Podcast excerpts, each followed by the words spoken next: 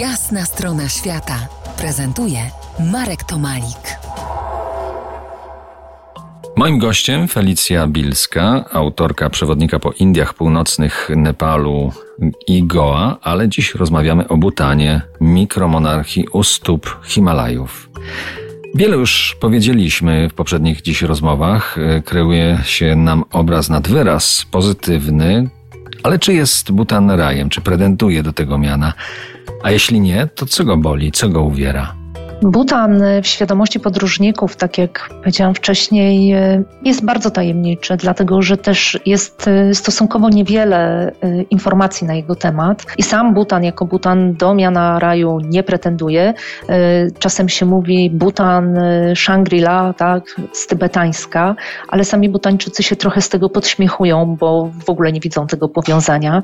Jest coś jakiego w Butanie jak Bejul, czyli ukryty, ukryty raj, ale on ma troszeczkę inne, y, inną funkcję pełni i o tym się jakoś tam super też głośno nie mówi. Nie jest to żadna tajemnica, tak jak mówię, ale mm, z takim klasycznym Shangri-La niewiele to ma e, wspólnego. To może, kraj... może, może to jest kwestia tego, że my tutaj z europejskiego punktu widzenia patrzymy trochę inaczej, bo to jest jedno z niewielu miejsc na świecie, gdzie przyroda traktowana jest z autentycznym szacunkiem. Może tutaj ten raj. Dla mnie y, miejscem absolutnie niezwykłym pozostaje zawsze Dolina Pobdzika. To jest dosyć duża przestrzeń otoczona przez tak zwane czarne góry. Przylatują tam żurawie, czarnoszyje, e, są tam niedźwiedzie, lamparty, rośnie szafran. E, natomiast to jest takie miejsce, gdzie po prostu pochłonie cię przestrzeń. Jest nieprawdopodobnie piękne. Nie jest oczywiście płaskie, bo mówimy o górach, natomiast Zawsze, kiedy myślę o Pobdzice, to widzę swój mały, prywatny raj. A powiedz, co to jest y, szczęście narodowe brutto? Czy to jest zamiennik dla klasycznego PKB? Tak, to jest y, wielka koncepcja. Szczęście narodowe brutto y, zastąpiło klasyczne PKB bardzo dawno temu.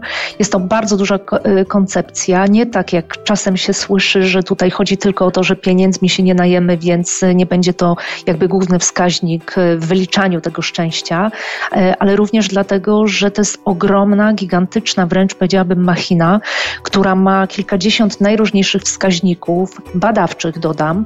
I mówiąc w skrócie, szczęście narodowo, ja, yy, narodowe brutto, ja ubrałabym właśnie w taki cytat, że wszystko jest ze sobą powiązane, czyli właśnie pieniądze ok, ale za pieniądze pewnych rzeczy nie kupisz. Są wartości, które są czasami powyżej pieniądza. Tak? Pieniądz jest ważny, wiadomo, e, ale są wartości, bez których nie przeżyjesz. Taką wartością na przykład jest to, że stanowisz część wszechświata, część natury. Tak? Niszcząc naturę, niszczysz siebie. Tak bym to e, nazwała. No i to jest raj, który myślę nie tylko ja jestem w stanie zaakceptować. Do Butanu ostatniej naszej rozmowy wrócimy za kilkanaście minut. To jest jasna strona świata w RMS Classic.